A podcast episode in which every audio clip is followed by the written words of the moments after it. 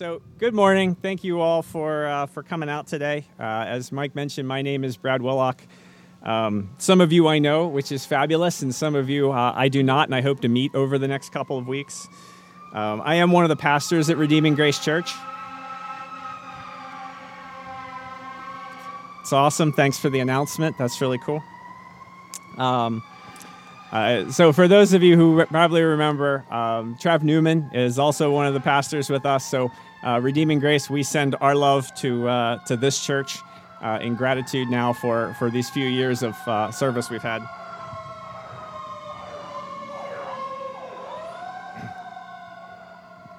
They win. They're louder than I am. Uh, I, I, am accompanied by my, my lovely wife, Rebecca. She's really spoiled. This is a rare opportunity for her to uh, actually attend a church service without somebody like pulling on her pants leg. Uh, so if you uh, if you get a chance to talk to Rebecca, she's hiding back there. Uh, I want to thank Albert and Mike and the leadership of the church uh, for inviting me back again. Um, it is uh, it is always good to come and serve you all, but it's uh, particularly a privilege to do this and give Albert a little bit of a break. So, a couple housekeeping items since I'll be with you for a couple of weeks. Um, there is a handout. there's a final exam. It's written. It's scored. It'll show up on your SATs. Um, if you're at home, I think you can get a copy of that as well. Uh, that's going to be your ally to not going insane during my teaching. Um, whenever a pastor usually says, you know, all right, well, we're going to look at this passage over here, flip to that, I was always last.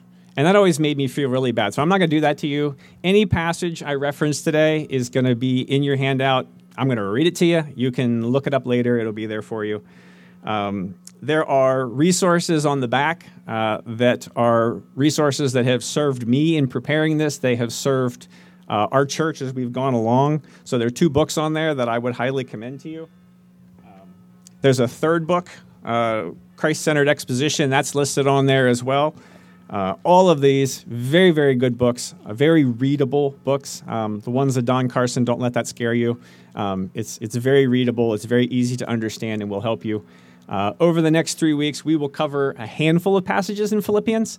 Uh, I can't cover all of Philippians in three weeks. Uh, these guys have done a lot of work, and they have some really good stuff that will help serve you. Last, uh, it is warm, thankful for the breeze. Uh, if you need to get up in the middle to get a drink, get a, just go. It's okay. It's totally fine. I won't take it personal. Um, and if you're home, that, the same thing applies to you. Just make sure you mute us before you go to the bathroom. All right, that's enough of administration. Uh, let me pray, and then let's uh, let's dive into the book of Philippians. Heavenly Father, you are a good God, and you have preserved your good word for us for centuries now, that we may stand here today before you, uh, humbled by your kindness, that you would preserve a text for the purposes of us knowing you better. So this morning, Lord, I pray for the Spirit to come and help us know you better through your word. You have given us encouragement, you have given us insight. Uh, and Father, I pray the Spirit this morning would be with us as each person hears the word and understands how you would apply it to their heart. I pray all this in Jesus' name. Amen. Now, when Albert asked me to come, uh, I said, Hey, you know, what are you looking for? And Albert was very gracious. He said, What do you have? It's like, Okay, well, that's cool. Um, Redeeming Grace just did uh, the book of Philippians. Philippians is a very different kind of letter to a very different kind of people. Now, most of Paul's letters are pretty hard hitting. I mean, quite frankly, I think if he ever had gotten back to Corinth, I think he would have shown up with a mallet in hand. And I think the Corinthians would have been in big trouble. Um, but Philippians is probably Paul's most gentle letter. Uh, it's a very short book, uh, it's only four chapters, and he mentions joy some 15 times the book is just overflowing with encouragement. And even in the places where Paul does correct them, he's, he's still winsome, if not direct. So, as we're looking at where we're here right now, uh, for what would serve our church and what I hope will serve your church over for the next few weeks, finding joy in these crazy, uncertain times seem to be a pretty good place to start. I say start because that's where Paul starts, but it's not where he ends, and it's not where we will end. Going to move that down a little bit. Now, what is the book about? Some have suggested that the book of Philippians is the equivalent of a missionary thank you letter. Paul writing to this small church who has sent him a gift in prison in Rome, expressing his gratitude and thankfulness for their donation. But he goes so much further. Along the way, Paul seeks to accomplish another purpose that I think will be most excellent for us to consider. Now, Matthew Harmon is a professor of New Testament at Grace College, and he summarizes Paul's agenda as follows To call for the Philippians to live joyfully as a citizen of God's kingdom in a manner worthy of the gospel, even in the face of internal and external pressures. And that's us, right? We're living in unprecedented times. We have pressures in the home, pressures at work, pressures from all the events swirling around us, but in the midst of this, our position before God has not changed. We are still His. And so, in the middle of this swirl, how do we learn from Paul what joy looks like? Joy rooted in the gospel, with everything going on out there. Paul, writing from house arrest, points them to joy found only in Christ. That is what Paul desires for the Philippians, and this is what my desire is for all of you joy rooted in Jesus Christ. And so today, as we launch off on this adventure, I am very excited to start this small book series with you. This one, perhaps more than others, uh, I've gotten to share with you because I need this message as much as you do. I need to be reminded that despite all the crazy around me, and even if things do indeed get worse for us, I can still experience joy. Joy found only by grace, and grace only received by day by day, hour by hour, perhaps moment by moment reflection on the life, death, and resurrection of Jesus. What Paul goes to repeatedly in this book calls about being in Christ. Now, another major theme of this book is unity. The idea of being in Christ is not lived out in isolation. In fact, we're all here together this morning looking to grow in Christ together. And it's this togetherness, this unity, this fellowship that we'll home in on today. Now, fellowship is a very funny word. It's definitely not a new word, but the Christian world has claimed it for our own. Now, if I do breakfast with a non believer, then we call it a meeting. But if I do the same conversation over the same ham and eggs, but I do it with a brother or sister in Christ, then all of a sudden this conversation is transported to a wonderful world of pixie dust and unicorns. And we have fellowship. Okay, I poke a bit fun of the Christian language, but there is indeed something truly different when Christians come together. This, this fellowship, at least the original word for it, comes out of the Greek word koinonia that will be in our passage today. My favorite Greek English dictionary defines this as a close association involving mutual interests and sharing. Associations, almost by definition, are a group of people with some commonality. Either it's around a hobby, a trade, an event, but some fellowships are different. Now, I'm a little bit of a Tolkien fan. If Jess Schellenberger was here, she'd give me an amen for that. And I really enjoy what he's done in his Lord of the Rings series. The first of those highlights this rather unusual gathering of people hobbits, dwarves, men, elves, and a wizard. And on the surface, these folks would appear to have absolutely nothing in common. Uh, in fact, they would have some pretty sharp differences. But as the story progresses, we find that they indeed have very much in common, and it's this commonality that draws them together. Apply this here to the church that Paul is writing to in Philippi, that we first met when we read in Acts 16. You have a wealthy, influential businesswoman. You have a former demon possessed, now unemployed peasant girl. And you have a prison guard who is probably now also unemployed because he lost a bunch of people. Before Acts 16, these people had nothing in common. But Paul has preached the gospel to them. God has opened their hearts to the redemptive message, and now these unrelated people are related in a special bond. In Christ, they are now related. They and we are now partakers of the same life and partners in the same mission. So, this morning, as we look at this section of Paul's letter to the Philippian church, we will hear more about this bond, this, this fellowship or this partnership. We will see that Paul's connection to the Philippians is rooted in what they have in common in Christ. Like the fellowship of the ring, Paul has entered into the fellowship with the Philippians. And we'll see four markers, four shared features, if you will, that we share with them and we share with each other. So, assuming the wind has not taken my book away, let's read now from Philippians. I'm going to start reading in the very beginning of verse 1, and we're going to focus today in Philippians on verses 3 through 8. This is the Word of God. Paul and Timothy, servants of Christ Jesus, to all the saints in Christ Jesus who are at Philippi with the overseers and deacons, grace to you and peace from God our Father and the Lord Jesus Christ. I thank my God in all remembrance of you, always in every prayer of mine, for you always making my prayer with joy, because of your partnership in the gospel from the first day until now. And I am sure of this that he who began a good work in you will bring it to completion at the day of Christ Jesus. It is right for me to feel this way about you all because I hold you in my heart, for you are all partakers with me of grace, both in my imprisonment and in the defense and confirmation of the gospel. For God is my witness how I yearn for you all with the affection of Christ Jesus. This is God's word.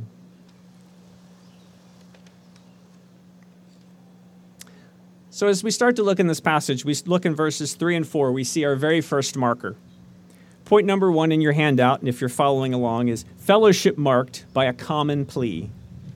Fellowship marked by a common plea.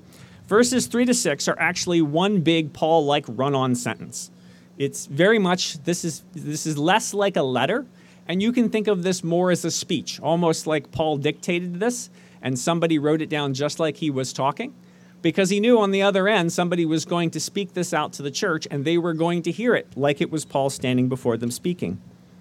So after his greeting in verses 1 and 2, Paul now begins his speech.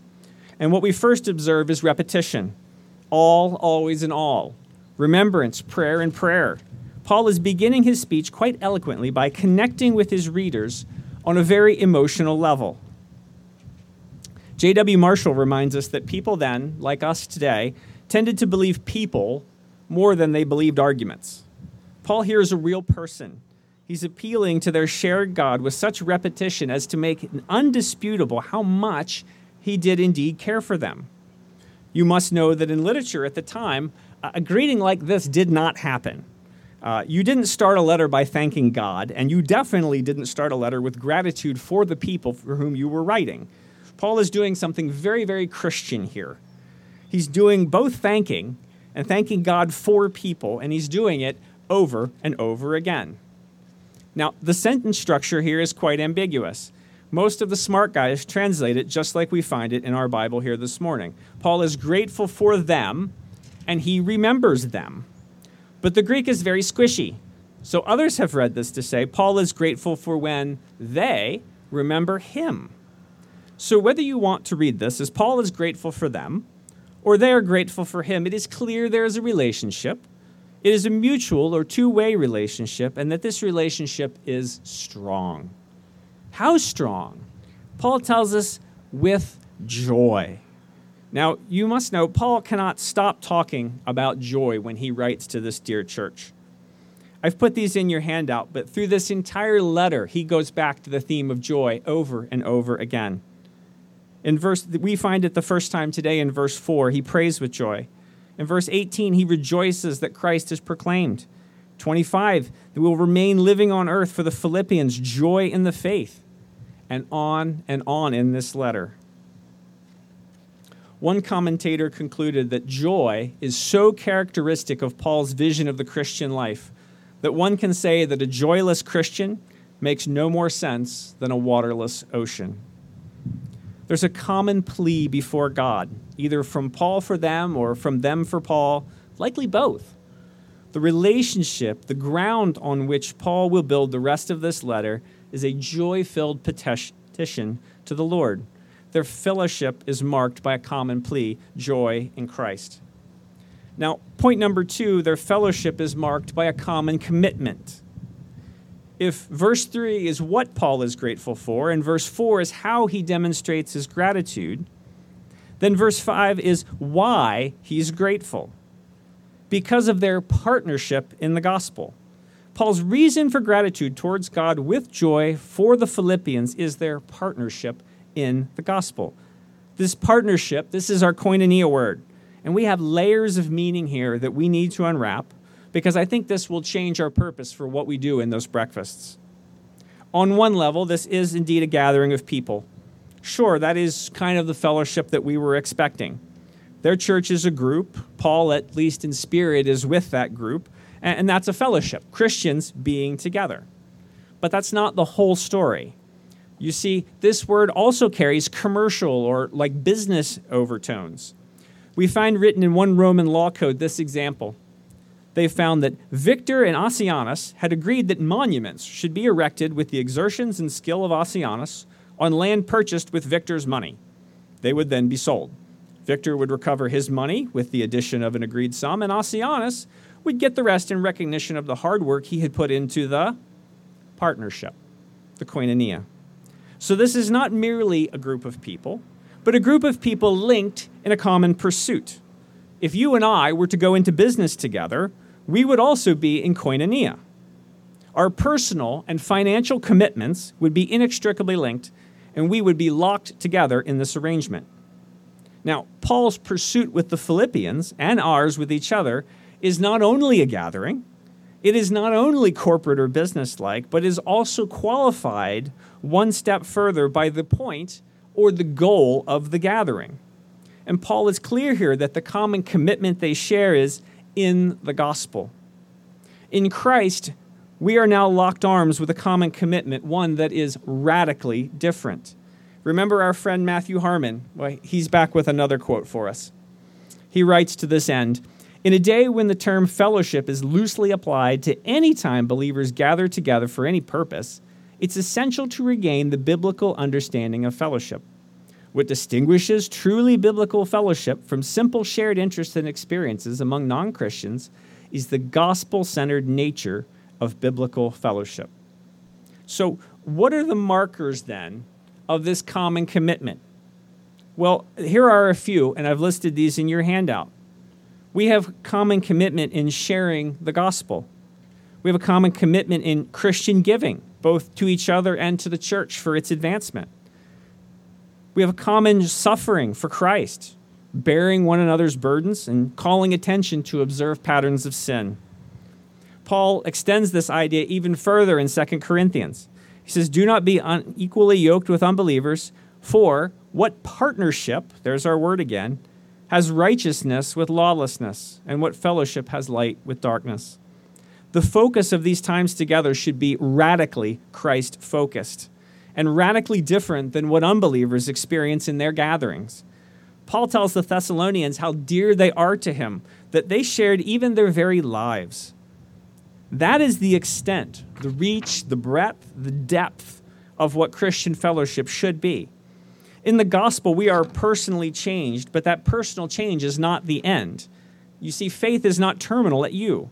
No, you are redeemed to be part of something bigger the fellowship, the partnership, locked together in this common commitment with the other believers to advance the gospel of Jesus Christ. We share a common plea, we share a common commitment. But how do we do this, right? Life is messy. What about when things get hard? Um, what about, for example, if we were locked in our homes for month on end without fellowship with anybody else? Could happen, right? Um, or heaven forbid, what if we actually got to the end of Netflix? Paul has you covered. Point number three is fellowship marked by a common belief. Common belief.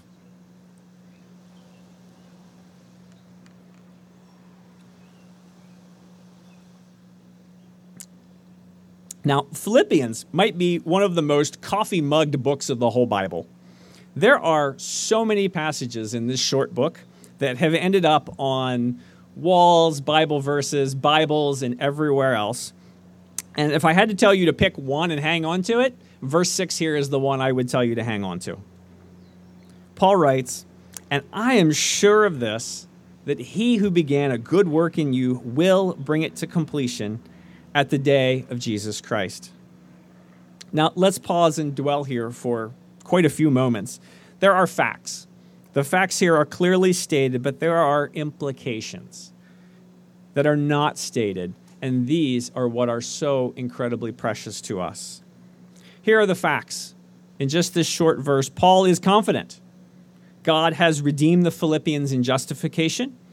God will continue what he started in sanctification. And God will complete what he started in glorification. Those are the raw facts of the matter and perhaps the simplest definition of what a Christian is. We are justified, sanctified, glorified, all a work of God. But the implications of that are precious to us. What is Paul's source of confidence? It's God, the immutable, unchangeable, loving God of the universe, which I'd have to say is a pretty good place to put your trust if you're going to pick something. God redeems through justification. God initiated, because we never would or could, God initiated the action in us to remove our rejection and opposition to Him and replace it with instead love and affection for Him. He removed the penalty of death that we deserve for our rebellion, and He took those charges and He put them in Christ's folder, and He took all of Christ's sinless perfection and He put it in our folder as an exchange. Do you get that as a picture? God initiated the action to declare us just or right with Him. But while the penalty of sin is gone, the presence surely remains. We still struggle. We still wrestle. We still fail more often than we would probably like to admit. But the shame we feel in that struggle is in misplaced hope. It's misplaced because we feel like we can do it ourselves.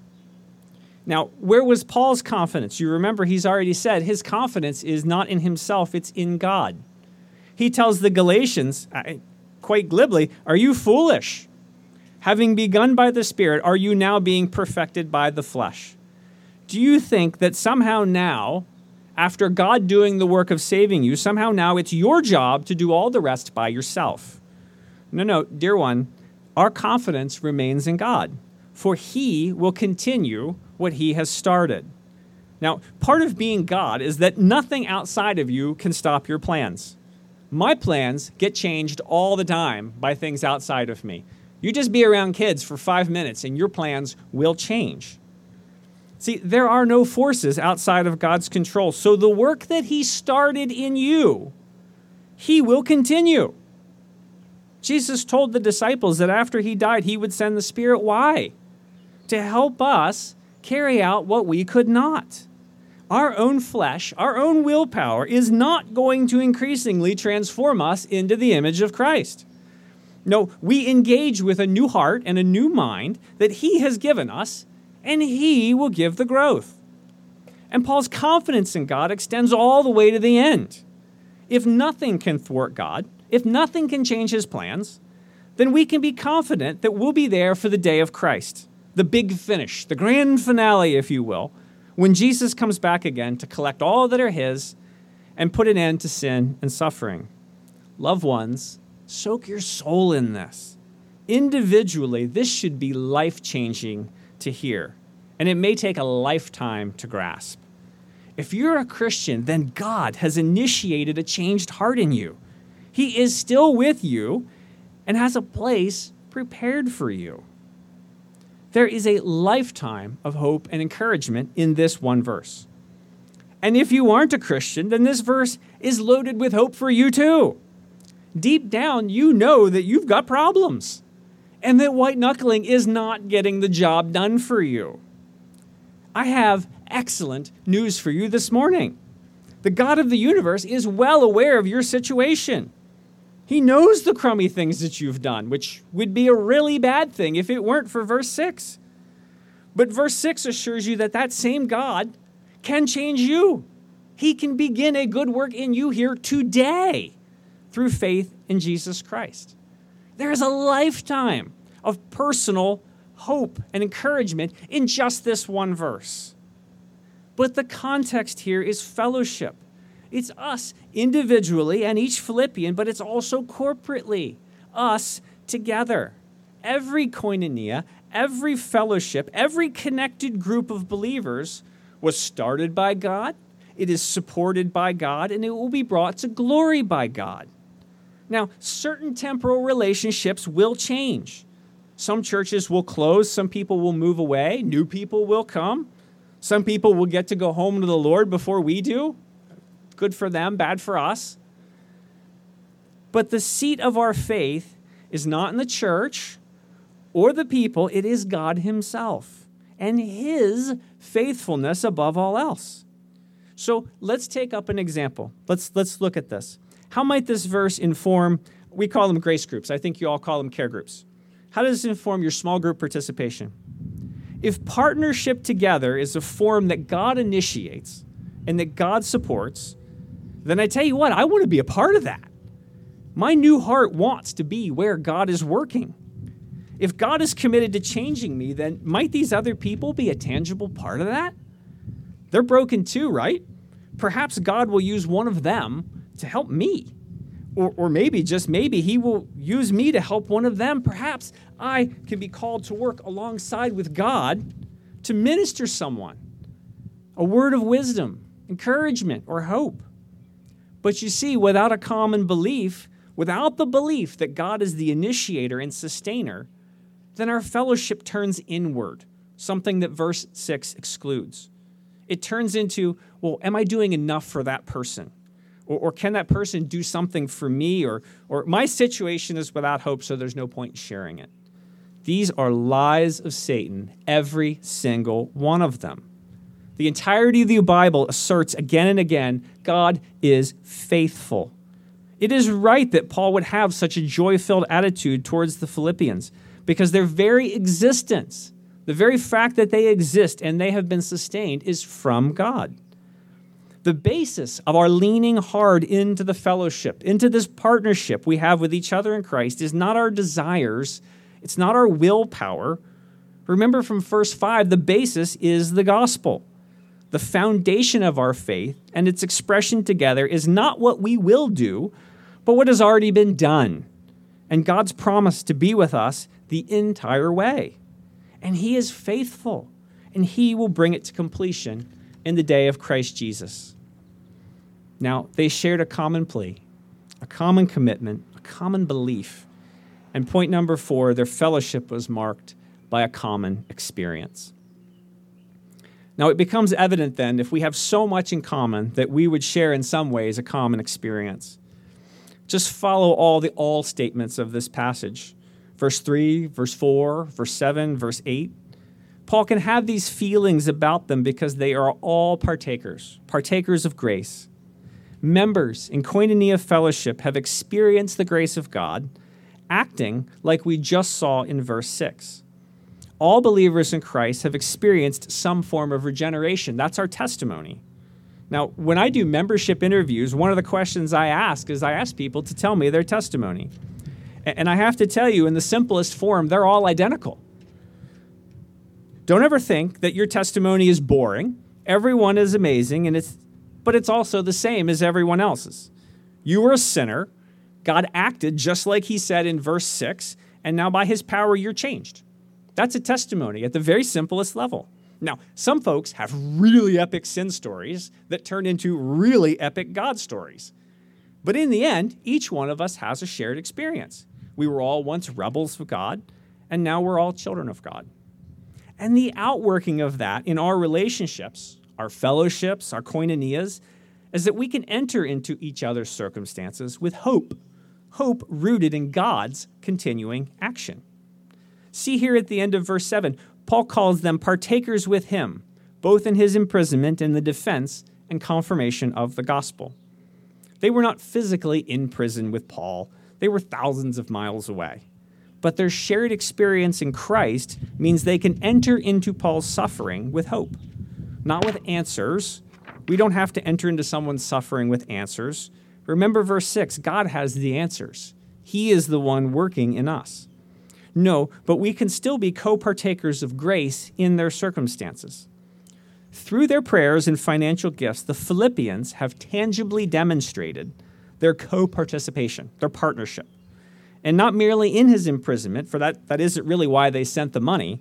No, no, so much more for the defense and confirmation of the gospel. Paul is in jail and he draws on this legal, this, this defense language It says, not that he would need to defend himself, but that he is there and they're supporting him in defense of the gospel. Now, in one sense, the gospel requires no defense. As we saw in verse 6, it's God initiating action from the beginning to end, and we can, he can surely stick up for himself way better than we can. But First Peter reminds us that we're be, to be prepared to give an answer to everyone who asks to give the reason for the hope that we have. So, how is Paul hope filled? How can he declare this confident? He's in jail. That is not a hope filled place, that is a hopeless place. But what makes the difference between the hopeless and the hope filled is the fellowship that Paul experiences with the Philippians in Christ. Paul preaches a whole message to you on this if you read ahead to verses 19 to 26. I won't preach that one today, but I'll let the missionary Elisabeth Elliot punctuate the point when she writes The secret is Christ in me, not me in a different set of circumstances. Paul invokes an oath in verse 8 to testify to his truthfulness. It's almost unbelievable what he said. It's hard to believe that someone could have joy and hope sitting in a prison. It's a bit like if someone ever said to tell you the truth, which you know doesn't mean they normally lie to you. They say that for emphasis, right? They want you to get the point. Paul wants them to know the depth and the passion of his desire for them, how strong his hope remains because of them, and how he longs to be with them again. His hope, rooted, yes, in God, but manifest in his prayers towards God for them and their partnership. One wise commentator noted at this point in this candid expression of affection for the Philippians, Paul reveals his great pastoral heart. No consumer model is at work here. These people are not statistics nor consumers of the apostle. He deeply cares for them. And the affection of Christ Jesus is the banner over everything we have in common. Now, at the end of the Lord of the Rings series, if you have not got to see the movies or what, read the books, Aragorn, part of the Fellowship, is crowned King of Gondor, and the Fellowship disbands to their home. Evil, evil has been defeated at last, and a new era of peace begins. Well, our fellowship with King Jesus, we haven't quite gotten there yet. We are indeed a very strange bunch, but we share a common plea, a mutual love for one another. We can pray with joy for one another. We are often weak and we tire easily, but we share a common commitment. In the gospel, we can lock arms as brothers and sisters to advance the kingdom. We are helpless, but we are not hopeless. We share a common belief that the God of the universe can change us, does change us, and will sustain us. And our hope is not in ourselves. And we share a common experience each of us, partakers of grace, can bear one another's burdens, enter each, into each other's joys and sorrows, encourage one another, and sacrifice for one another. What we have in common is far more than what divides us or holds us back. We can and must put the gospel first if we are to fellowship in the King. Can I conclude by praying for you all?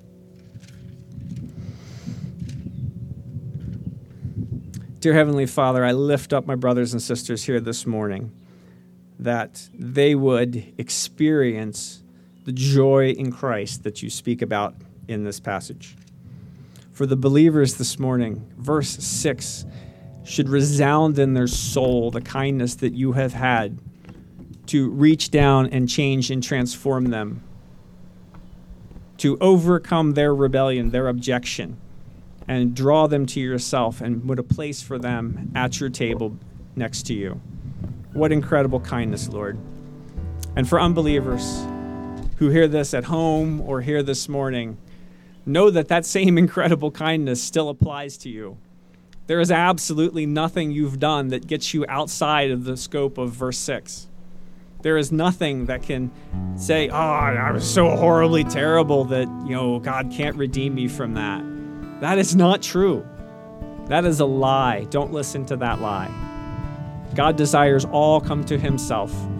And so this morning, If you are plucked in your soul that God is reaching out to you, I pray that you would reach back out to Him in love and affection for Him. Father, I pray that we would lean into each other. We would lean into each other in Christ, that we could build each other up, to hold each other accountable, and to press on, as you will tell us later in Philippians, press on towards the goal of the upward call of Christ Jesus. Father, increase our faith this morning. Increase our faith in you that not only did you start the work in us, but that you remain present with us. You are with us every step of the way. You are here before we came this morning. If we fought with our spouse in the car, you are with us here this morning. If we thought about grocery lists, and you're going to be with us, Lord, this afternoon as we leave here. God, you will carry us to the end. What incredible kindness. Father, let us grow our trust and faith in you today. I pray all this in the matchless and enduring name of Jesus Christ.